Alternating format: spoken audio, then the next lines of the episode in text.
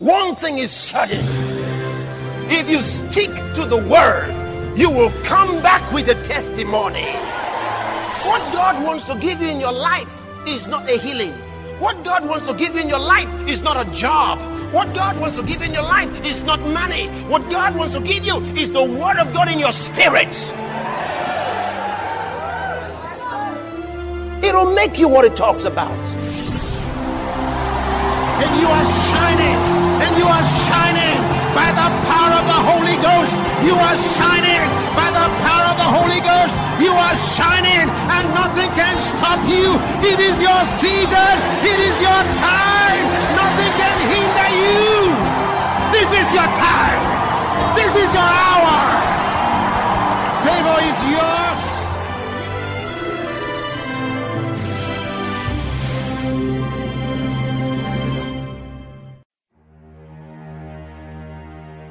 On the 11th of March 2011 was the Night of Bliss at the FNB Stadium, Johannesburg, South Africa. It was an incredible night. As you listen, healing will be brought to your home. That's what there's hope. You can see yourself standing strong. You can see yourself being able to see again. You can see yourself being able to walk again. You can see yourself getting strong again. Sit back as the man of God expounds the scriptures and let your spirit be rejuvenated. God bless you. Listen, God sent me to you.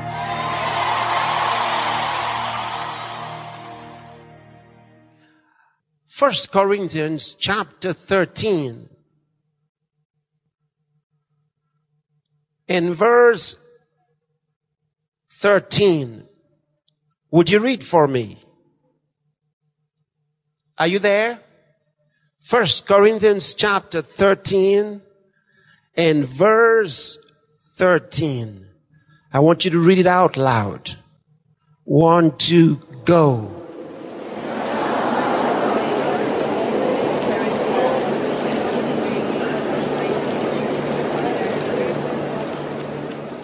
Do it again.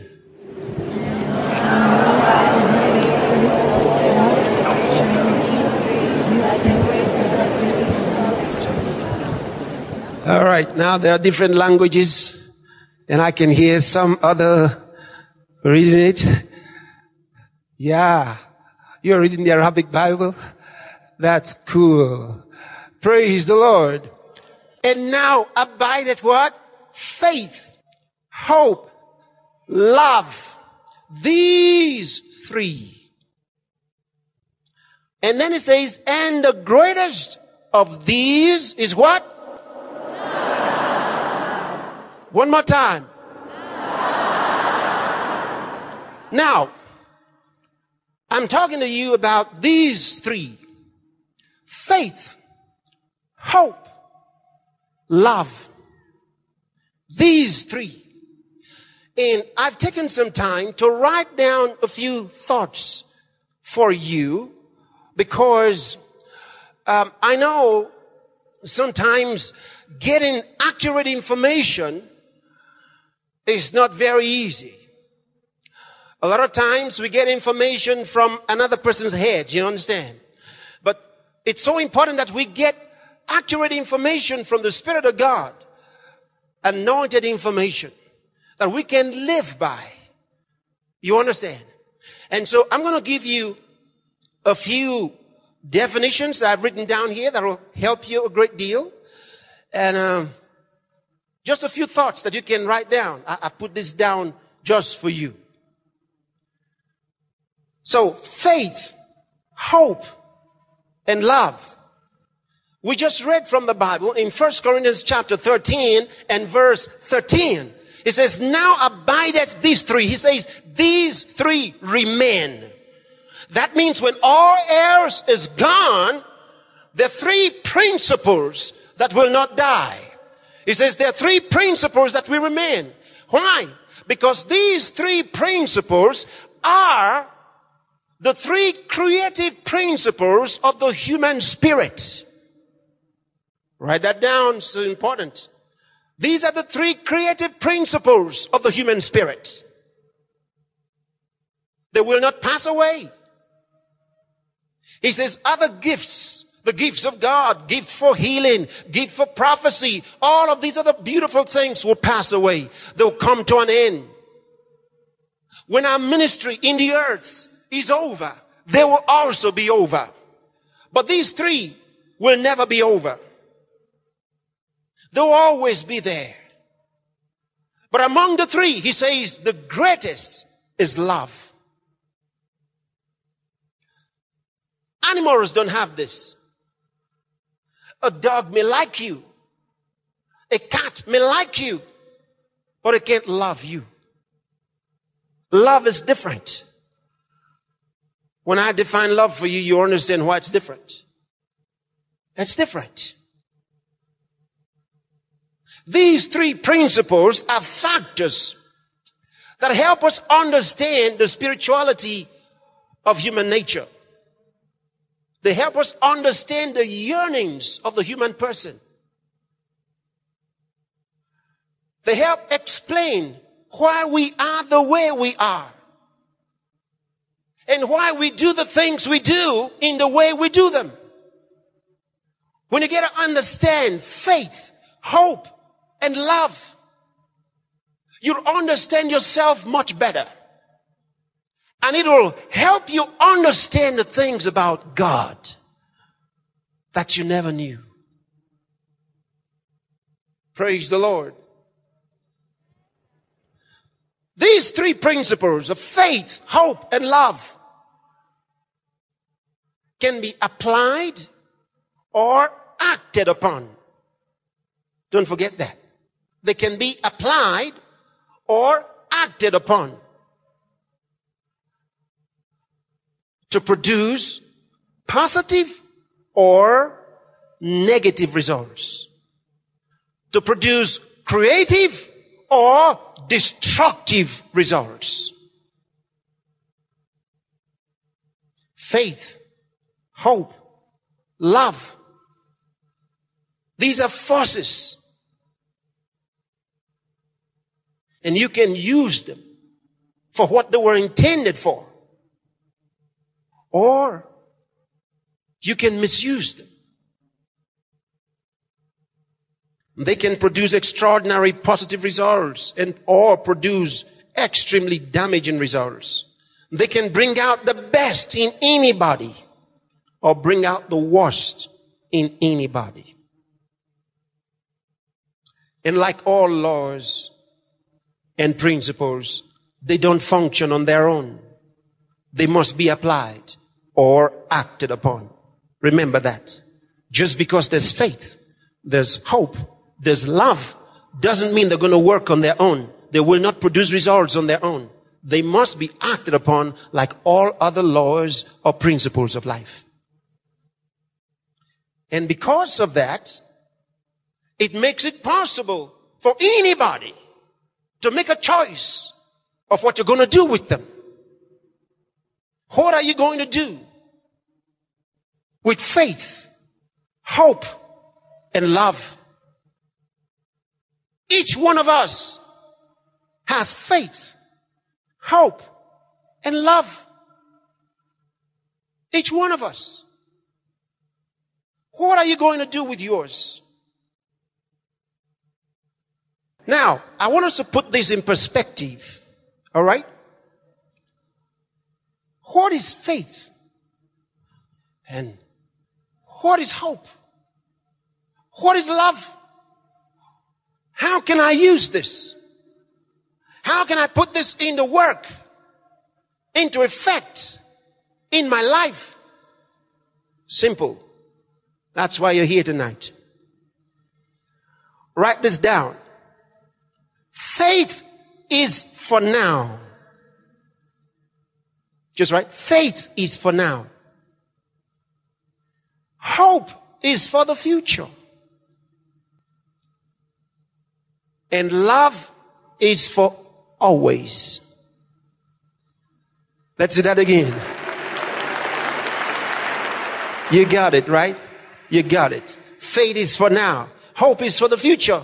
love is for always. And when you study what we just read in that first Corinthians chapter 13 and verse 13, it says, now abided faith, hope, love, these three. And it says, the greatest of these is love. If the greatest of these is love, then we should begin from love. We'll start by defining love. What is love? What is love?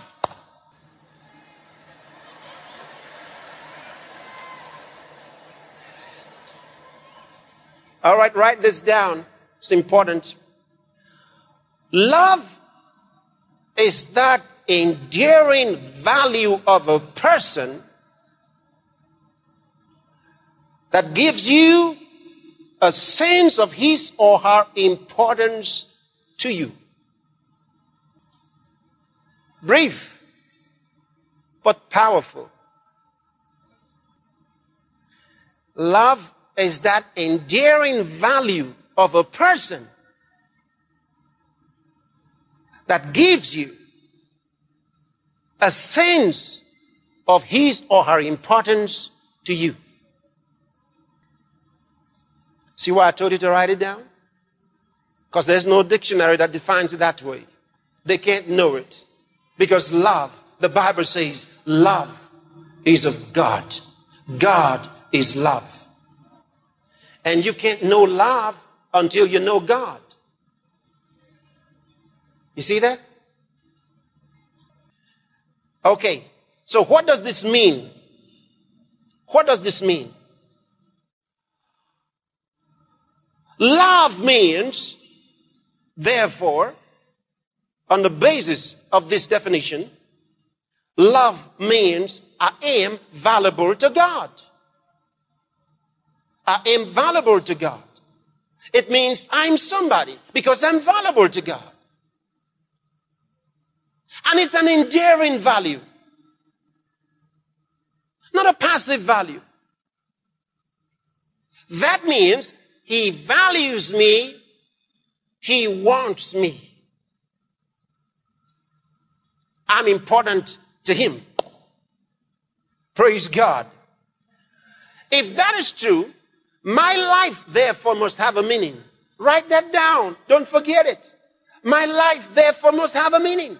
If it's true that I'm valuable to God, it must mean that my life has a meaning. It means I'm not here for nothing. Think about this. Think about this. You know, we talk about great men and women who have come to this world. Okay? But then there are those mentioned by God, okay, in the scriptures. Think about a man like David. David was a great man. The Bible says he was a great man, did a lot of beautiful things, and God honored him. But what kind of a man was David? How did David think? What went through his mind? Why was David such a remarkable character to God? Why did God speak so well of David? How did he reason? What kind of a man was he? In the 23rd Psalm, you know Psalm 23, don't you? Okay. In the 23rd Psalm, reading from verse 1, David said, The Lord is my shepherd. I shall not want. My goodness. I mean, you don't even have to go far before you realize what the man thought about God and why his life had springs in his steps. Why was David such a success? Why was his life so victorious? He said, The Lord is my shepherd. I shall not want. He didn't say, My father is a rich man. He didn't say, uh, My family has some money. I think I'll do fine for a while. He didn't say, Well, I come from a broken home. I don't know what's going to happen to me. He didn't say, Well, uh, My family is broke. We don't have money. I don't know what my future is going to be like. David didn't think like that. He didn't think like that. He said, the Lord is my shepherd. I shall not want. That means I will not lack anything. Do you know what it is to begin to think like that in your life? Do you know what it is to think like that? This is the way the man thought. Remember, he didn't think like this just because he had become a king. No, he was a shepherd boy. He was a shepherd boy. He knew what it was to be a shepherd. He took care of his father's sheep. And one time the Bible tells us that a lion came out and took one of the kids. And David went after the lion. He was a young man, a teenager at the time, 17 years old. He went after the lion. And he said he caught the lion by his beards and smote it. He killed the lion with his hands and rescued the lamb from his mouth. Man, oh my. Another occasion, a bear came and took one of the lambs. Again, David went after it. And with his hands, he killed the bear. So when David says, the Lord is my shepherd, you can understand why he lived such a fearless life. If he would go after a lion and kill it to rescue his lamb, if he would go after a bear and kill it to rescue his lamb, then he would think some great thoughts about God. He said, the Lord is my shepherd, I shall not want. I shall not want for protection. I shall not want. You know, David took out the sheep to pasture. And he could think like that. Think about God. The Lord is my shepherd, I shall not want. Hallelujah. Yeah. I shall not want. He makes me lie down in green pastures. He makes me lie down in green pastures. That's the way David thought. I'm thinking about somebody here tonight. Maybe there's no one to take care of you. Maybe you are alone in your life. But can you think like David? Can you say, The Lord is my shepherd? I shall not want. Can you think like David? The Lord is my shepherd. I shall not want. He take care of me. Hallelujah. He said, the Lord is my shepherd. I shall not want. He makes me lie down in green pastures. That means he puts me in the midst of abundance. I'm surrounded with abundance. You see, David didn't only think like this, he said it. He said it. That's why we can read it. He said it. He said, the Lord is my shepherd. I shall not want. He makes me lie down in green pastures. Then he said, he leads me beside the still waters. He restored my soul. He leads me in the paths of righteousness. Oh God for his name's sake. Oh, glory to God. He leads me in the paths of righteousness for his name's sake. Can you say hallelujah? hallelujah? For his name's sake. He said, though I walk through the valley of the shadow of death, I fear no evil. I fear no evil. You know, we're living in a day where there's so much fear. There's fear within and there's fear without. There's fear everywhere. People are no longer thinking safe as they used to. Kids don't play outside like they used to. Not many people stroll out like they used to. All the large open spaces you had for your houses have become an old story, old fashioned. What happened? Life has changed. There's terror. But David said, though I walk through the valley of the shadow of death, I fear no evil. Oh, hallelujah. I fear no evil. Oh, I'm stirred in my spirit. I'm stirred in my spirit. Though I walk through the valley of the shadow of death, I fear no evil. Why? He says, For thou art with me. Thou art with me. Say it with me. Thou art with me. Thy rod and thy staff, they comfort me. Thou preparest the table before me in the presence of my enemies.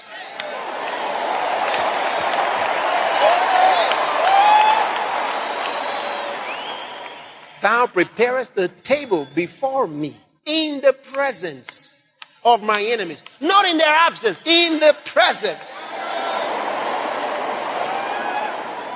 In other words, you don't care about your enemies or adversaries. You don't care about them. A table is set before you right in their presence. That means they don't count. They're not a factor. You got enemies or adversaries? They're not a factor.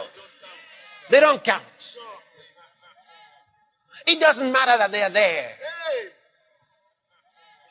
It doesn't matter that somebody doesn't like you. You know, even if he spoke to you to your face and he said, he said to you, I don't like you. You say that doesn't count. That doesn't count. I don't mean nothing. No, that doesn't count. He Said, I don't like you. Forget it. That doesn't count. That doesn't mean nothing. Hallelujah. Thou preparest the table before me in the presence of my enemies. Thou anointest my head with oil. My cup runneth over.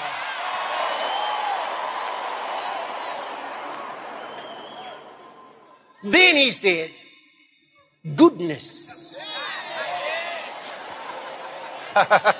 Goodness and mercy shall follow me.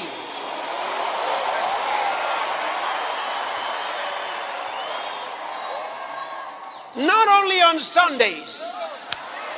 Are you still there? Goodness and mercy shall follow me all days of my life.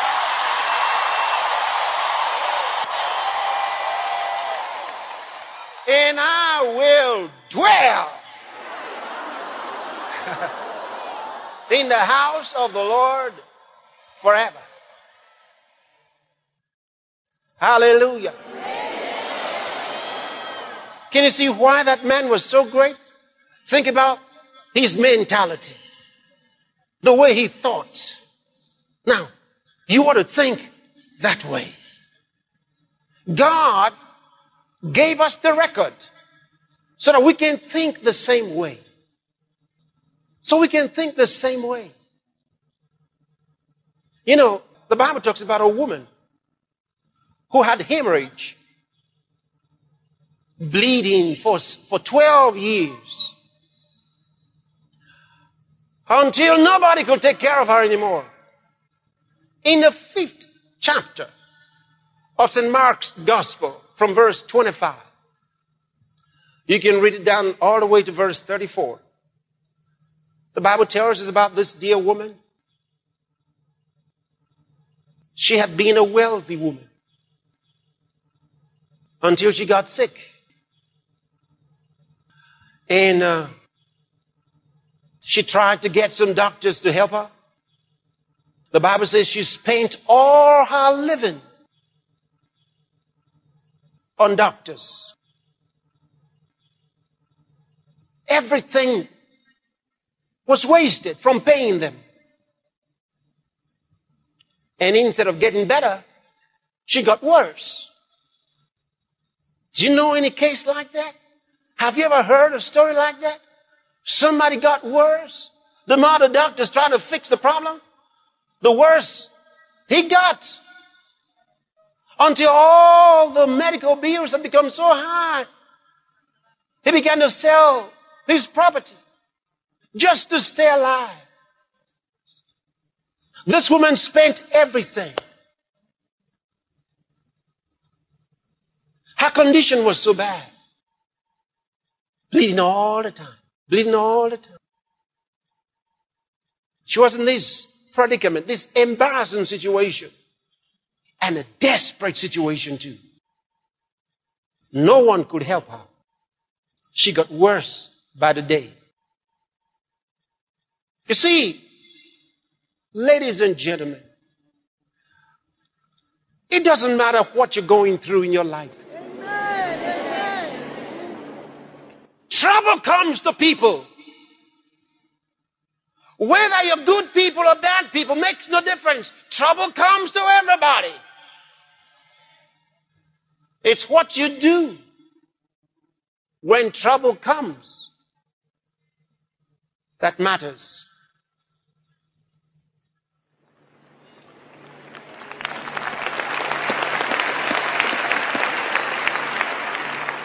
Never think that your problem is too big.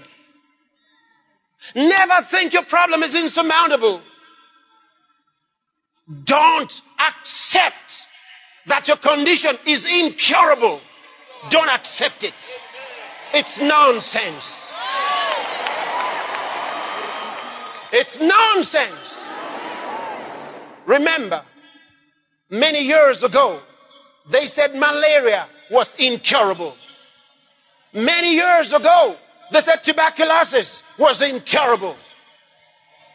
Now they tell us, you know it. HIV AIDS is incurable. Now, every time you hear incurable from anybody, you'll say that's the limit of your understanding.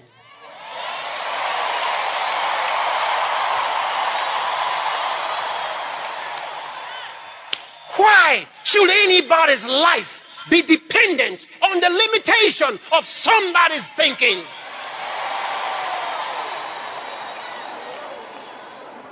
Refuse to have your life limited by the limited understanding of somebody else.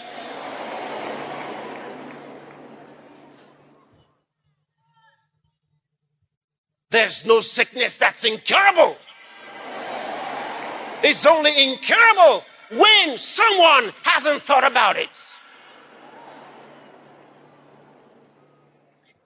Anything that has a beginning has an end.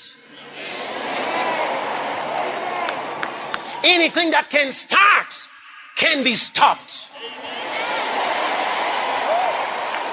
Are you there?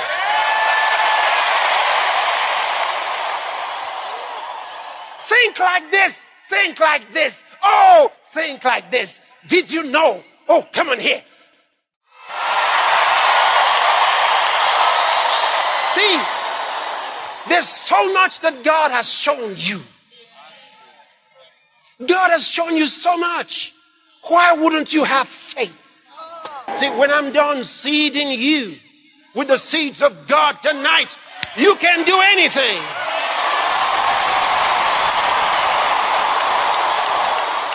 Hallelujah.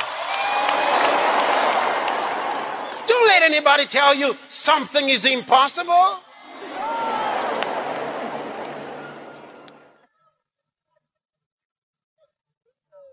No, come on, think about it. Think about it. What is it in human life that's impossible? Maybe you're in a wheelchair right now and they told you you will never walk again. You will never walk again? Do you believe that?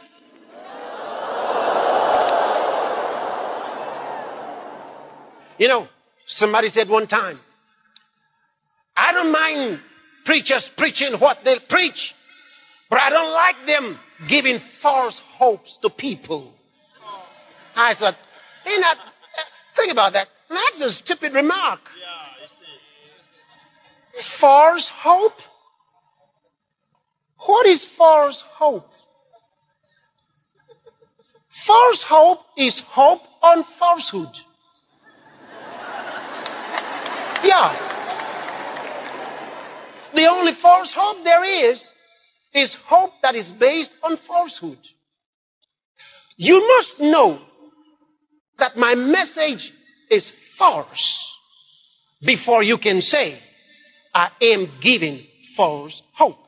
You must know that the message is false. You cannot assume. You must prove that it is false.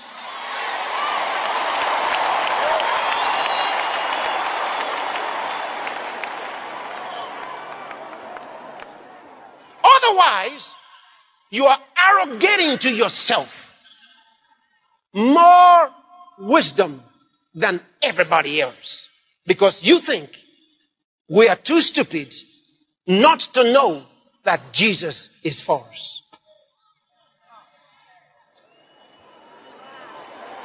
Isn't that crazy? What do you think? Isn't that crazy?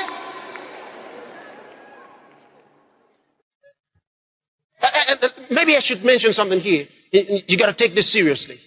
Take this seriously. You know, when Jesus was born, um, he was taken to the temple according to the custom of the day to be dedicated at the temple. And uh, when they got there, an old man, Simeon, prophesied about him. And an old woman, Anna, prophesied about him. And as this Simeon prophesied, he said something about the mother. And then he made an expression that I want to bring to your mind about Jesus. He said that the thoughts of many hearts might be revealed. Now, here's what I want to say about it. There are certain things about Jesus that when they happen, there'll be reactions that the thoughts of many hearts might be revealed. Praise God. Amen. Anyway, don't believe in poverty. Are you hearing me? Because you see, when you're poor, they marginalize you. And you don't have a voice. And then you take anything. And then you have to plead all the time. See, refuse to be broke. Okay? Yeah. And in God's word, will help you, direct you, position you, so that you will go in the course that God has planned for you and in God's direction for your life. There's no poverty. Poverty is not from God. No. Believe me. If God loves you, why would he want you poor? He's not poor. Why would he want you poor? If you're poor, you can't help someone else. So God doesn't want you poor. He wants you to have more than enough so that you can help other people. Otherwise, how can you express the love of God in your life? How can you help others when you have nothing? Think about that. See, if you think that God wants you poor, you always be poor. And poverty is a description of inability. It's got nothing to do with what you have or what you don't have. It begins with your mind. So refuse to be poor. Amen. And you say, The Lord is my shepherd, I shall not want. Hallelujah. I was telling you about this woman that was sick with hemorrhage for 12 long years. You remember her? Okay. And this woman had no one to help her. She had become broke from paying the doctors, like I said. And so she got to this terrible situation. And the Bible says, when she heard of Jesus, I like that. When she heard of Jesus, she said to herself, if I may touch but the hem of his garment, I shall be whole. Now, this is remarkable. When she heard of Jesus, she was already in a hopeless situation. But when the news came about Jesus, she heard of Jesus. Hope came to her. Hope came to her. There's someone here today. Hope came to you when you heard that we were coming for this meeting. Hope came to you. Hope came to you. You've been waiting for this meeting. Hope came to you. And you're thinking, tonight I'm going to be healed.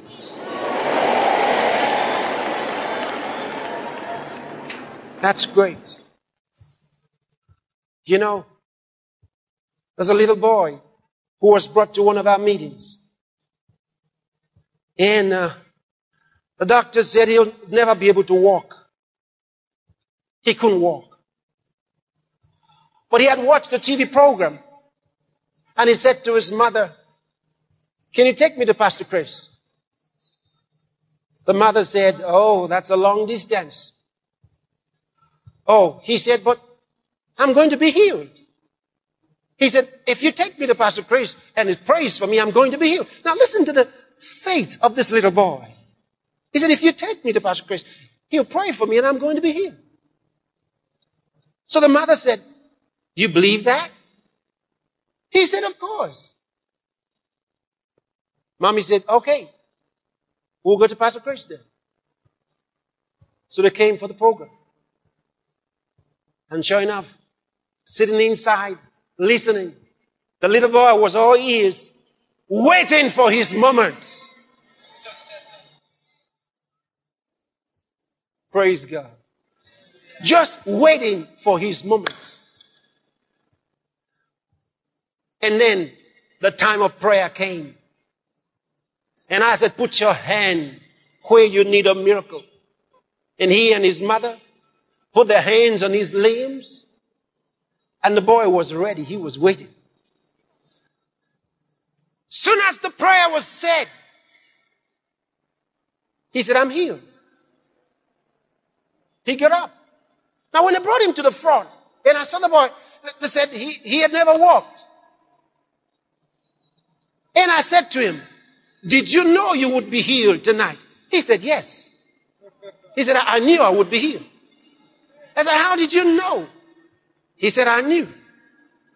How did you know? He said, I just knew. Then the mother told a story. How the little boy said, Take me to Pastor Chris, and I will be healed. And that was it. Listen, hope came to him. He knew he would never walk again. He had been told. He had prepared his life. He's going to be a lame man when he grows up. He'll never walk. He's been told. But then he watches this program and sees this others getting healed. And then hope comes. And he says, Mom, take me to Pastor Chris. Let's go there. He'll pray for me and I'll be healed. Praise God. See, the beautiful thing there is, he knew I was going to talk to somebody. His name is Jesus. That's why he said he'll pray. He'll pray for me. When we pray, we talk to God. We talk to Jesus. Because he's real. Tonight, it doesn't matter what your case is. It doesn't matter. It doesn't matter. If you can trust. Now look at that woman. Hope came to her. Hope came to her. When she heard of Jesus, she thought, oh, that means I'm not out yet. That means something can still happen. That means I can still be healed. Then she said, if I may just touch his garment, I shall be healed. A dear lady came to the healing school. And uh, when she got there, she was in a wheelchair. She had been sick a long time. And now her limbs couldn't carry her anymore. So she couldn't walk. And while she was in that wheelchair, she was told, sorry, you can't get in because the place is full and uh, you just can't come in now. Then she said, okay, can I stay outside here? I just want to wait here so that when Pastor Chris passes by, I can see him when he passes by. Someone said, what's that to you? She said, well, if I can just see him, I'll be healed. Now this is remarkable. Now there's something I want you to see here. It's about faith and hope. It's not about Pastor Chris. It's about faith and hope. You'll understand it in a moment. And so, the dear lady was in her wheelchair waiting for her moment. And pretty soon, the team came walking by with Pastor Chris among them. They're coming in. And the power of God comes on her in her wheelchair. She screams, her body trembling, falls out of the wheelchair, and she's instantly healed.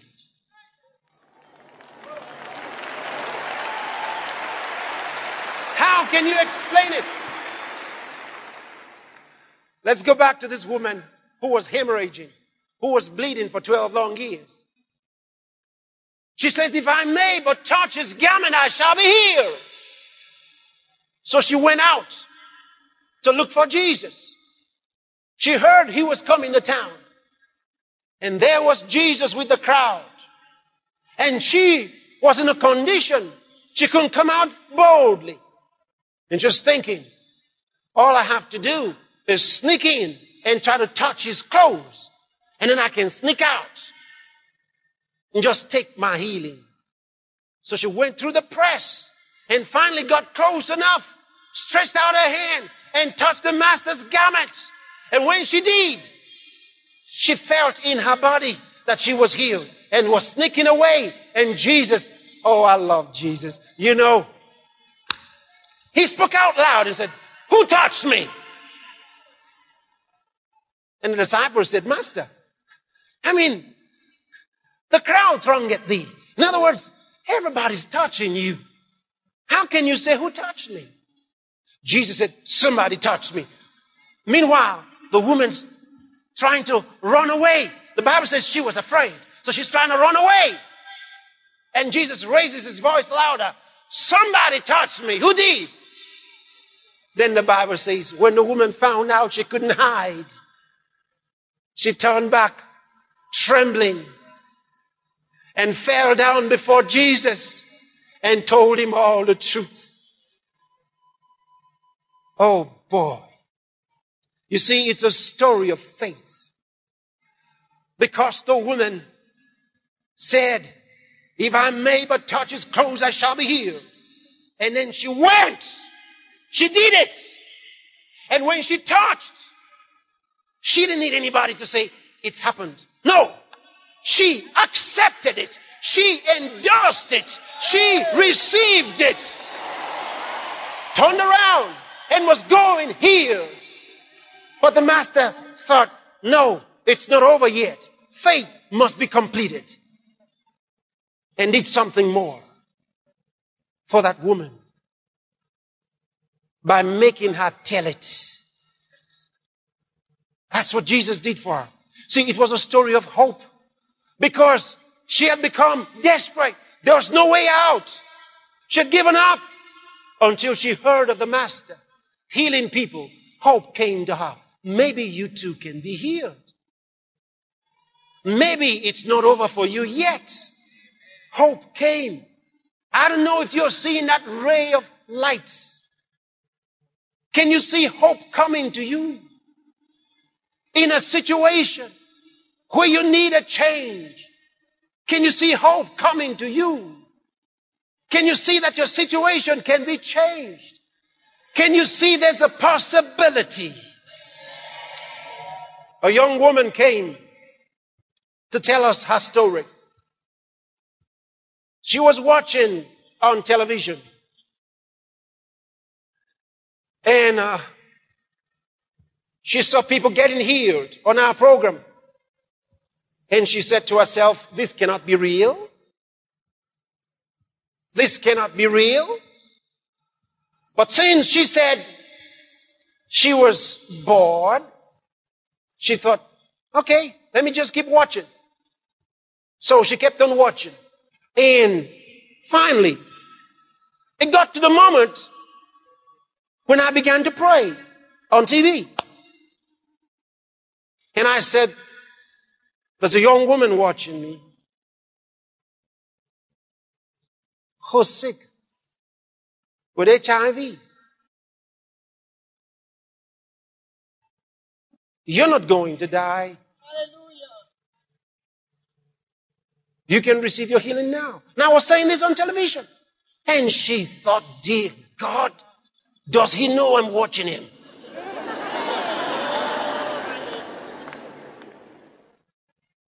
And she said she had thought she might just take her life instead of waiting to die. And I said, you can be healed now. And then I spoke the word. She found herself, she said she found herself believing. She believed. This could be her. She believed. And guess what? In the next few days, she found she got stronger and stronger. She found the symptoms in her body were leaving her. She thought, is this for real? That man said I was healed on television and I'm healed. She said, is that possible? She thought, maybe I'll wait a few more days. She waited a few more days. She got stronger. Finally, she said, I've got to go to the, to the lab and get tested. She got there and tested HIV negative.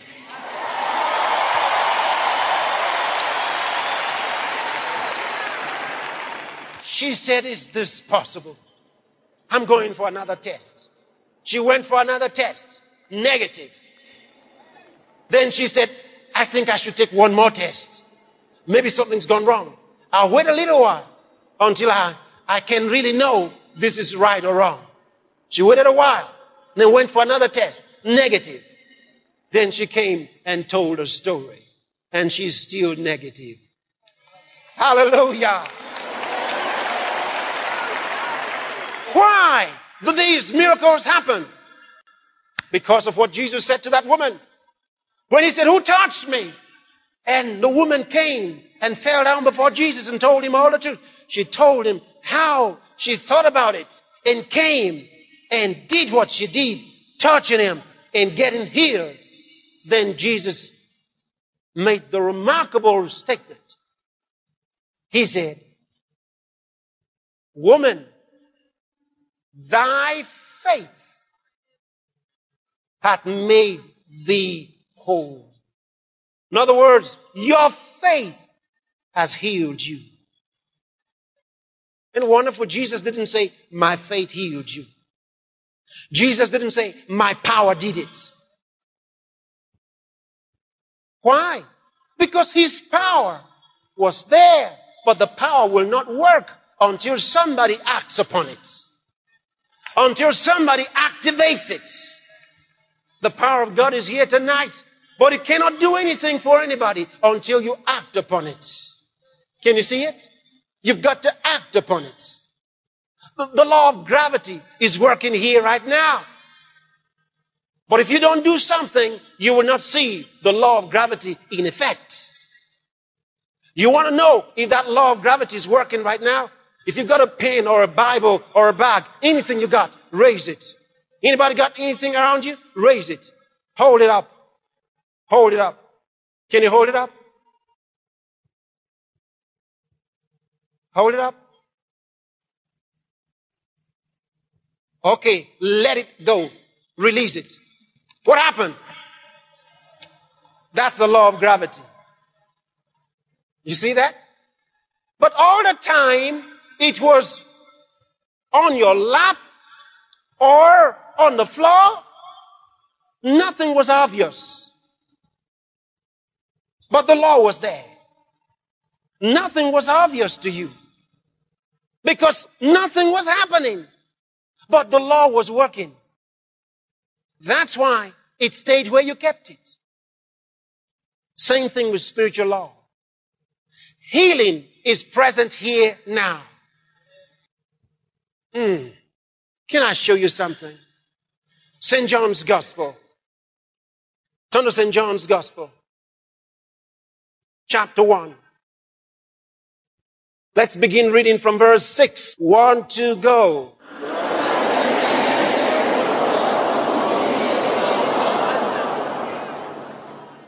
Are you sure you saw it? That's a very strong statement. I want you to read it one more time.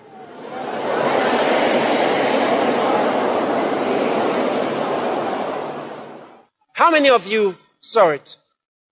Raise your hand. Okay. Now, this is very important. If there's anybody here who wants to get healed tonight from anything, don't miss me here now.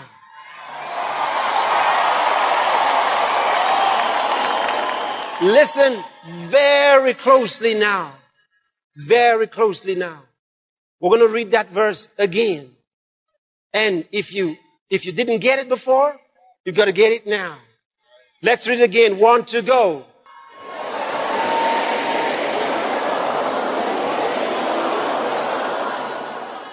Thank you. Isn't this wonderful? The Bible says there was a man. He didn't say there was an angel.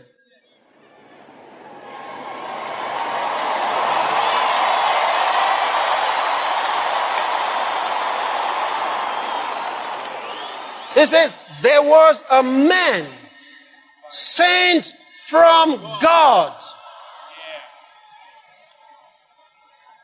whose name was John. So, God sent a man. Now, we know that God sent Moses. We read about it. And the people in John's day knew about Moses. That God sent Moses many, many years prior to that time. Now the Bible tells us about John and says, there was a man sent from God. whose name was John. John was given a definite message to take to his generation. This is so important. And when John came, he said to them, God sent me to you.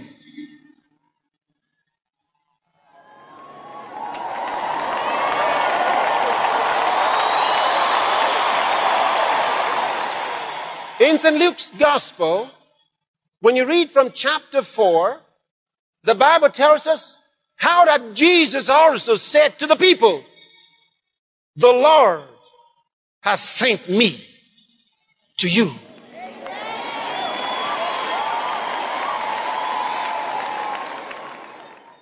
Jesus said it. Jesus was sent from God. He had to tell them. And when they believed that God sent him, his blessings upon them produce results.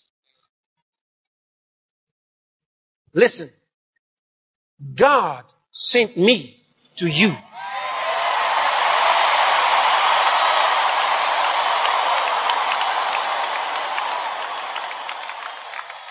And you know, this is so important.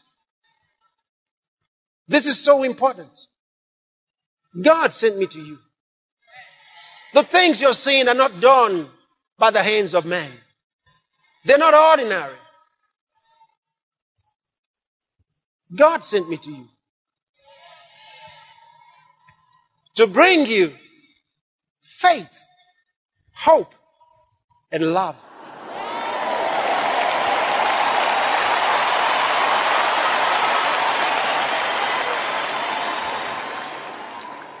You know, I defined love for you a moment ago. Let me give you that of hope. All right? Are you ready? Now, now, now.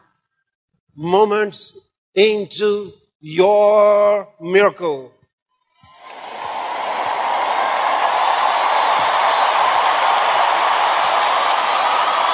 You ready?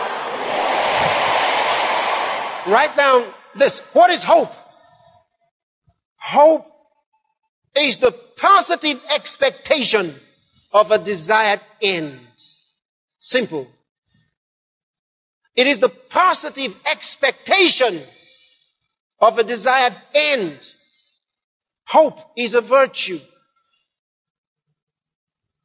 And I hope you wrote those things I told you, that there's no such thing as false hope, alright? The only false hope there is, is hope that is based on falsehood. Alright? Hope gives you strength. Hope gives you a future. Hope gives you a purpose. You know, when you have hope, hope is for the future. You look forward to tomorrow. You look forward to something that can happen the expectation of a desired end. Hope gives you a future. You say, I'm going to make it. I'm going to have it. It's going to change.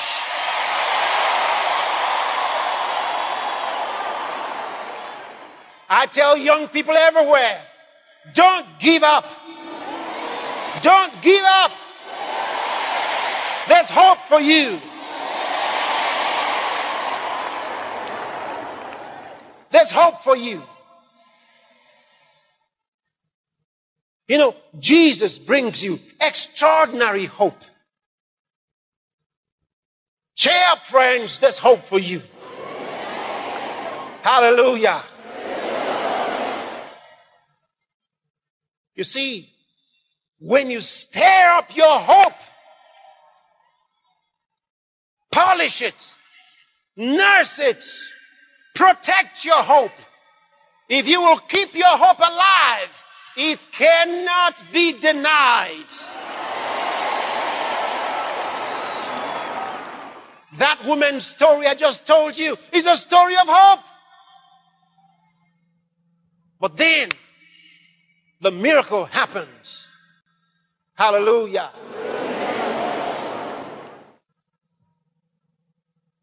Faith. I told you these three are necessary. Love is for always. Hope is for the future. Before you came here, you had hope. You had hope that if you will come for this meeting, there'll be a change in your life. You know, when we were advertising this meeting, I told you, I told you that the most important thing of it all would be that your life will never be the same again.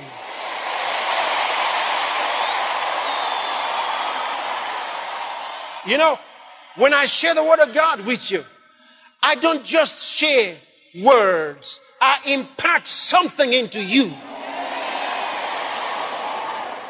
That's why, you know, inside you right now, you feel like you're being stared. You're being stared. You're being stared within you. Yes. Christ gives you hope. Anything is possible. Christ gives you hope. His message brings you hope. That's what this hope. You can see yourself standing strong. You can see yourself being able to see again. You can see yourself being able to walk again. You can see yourself getting strong again.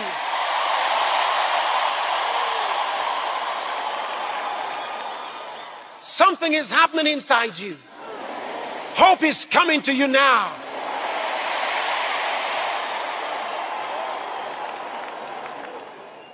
Can you imagine the greatness in your spirit?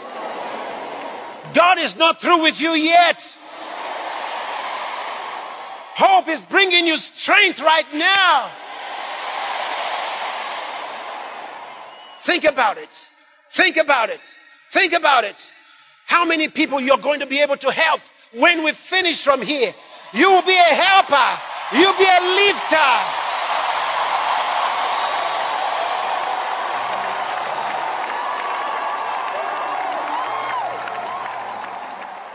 I said, these are great virtues. Faith, hope, love. What are you going to do with your faith? What are you going to do with your hope? Are you going to change your words? What are you going to do? Anything is possible.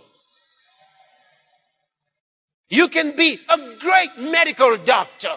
You can be a great professor. You can be a great politician. You can be a great lawyer. Think about it. What are you going to do? You can be a great businessman, a businesswoman.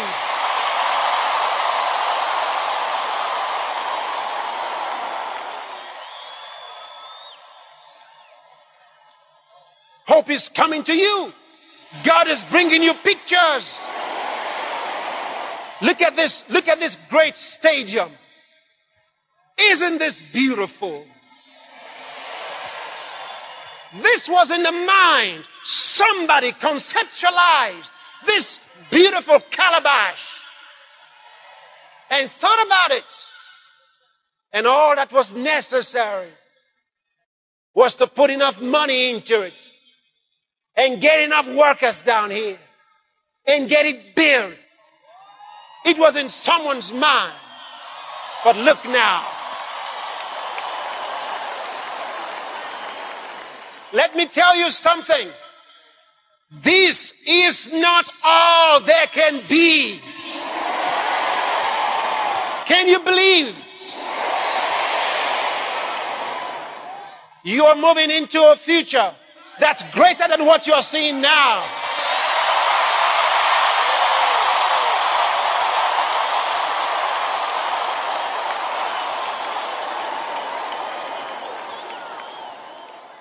Think like this.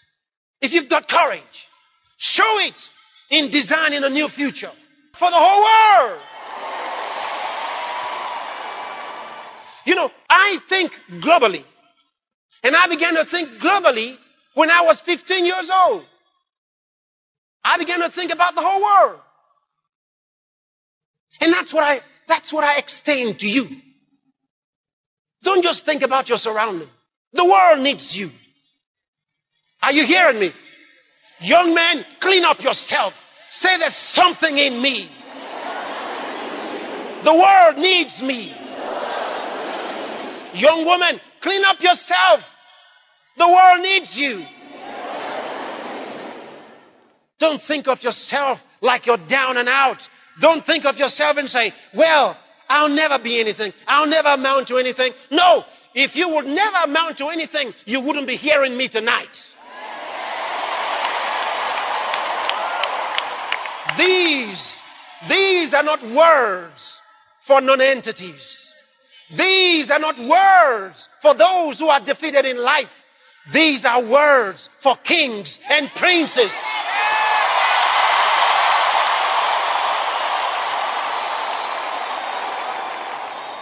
What I share with you tonight is for great men and women.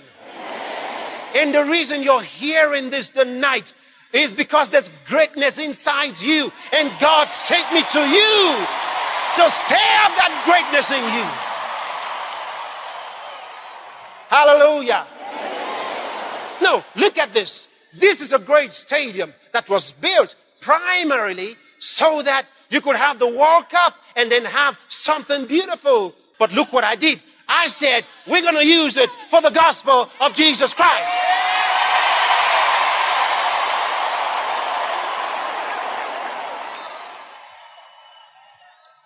Yeah. Yeah. And we're here.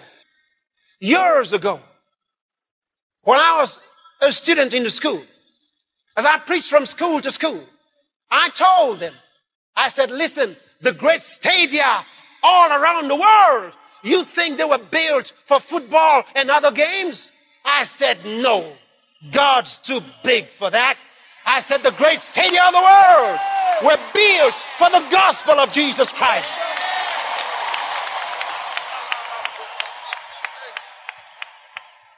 And then I went proving it.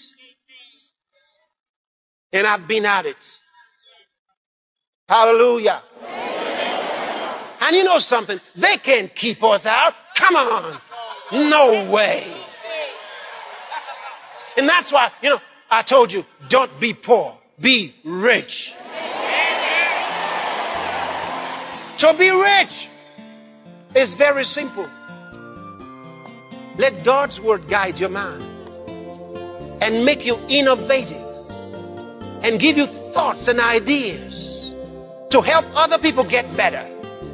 Success in life is helping other people fulfill their dreams. And in that way, your dreams are fulfilled. As you help other people become better, you become better. So success is two ways. The more you help other people become successful, the more successful you become. Can you understand that? Simple. So think through your life. Think through your business. Think through everything about you. You want to be more successful? Help someone else become more successful. Think about what others need and help them get it. And while you're helping others have their dreams come true, your dreams will come true. That's what it's all about. The greater you make other people, the greater you become.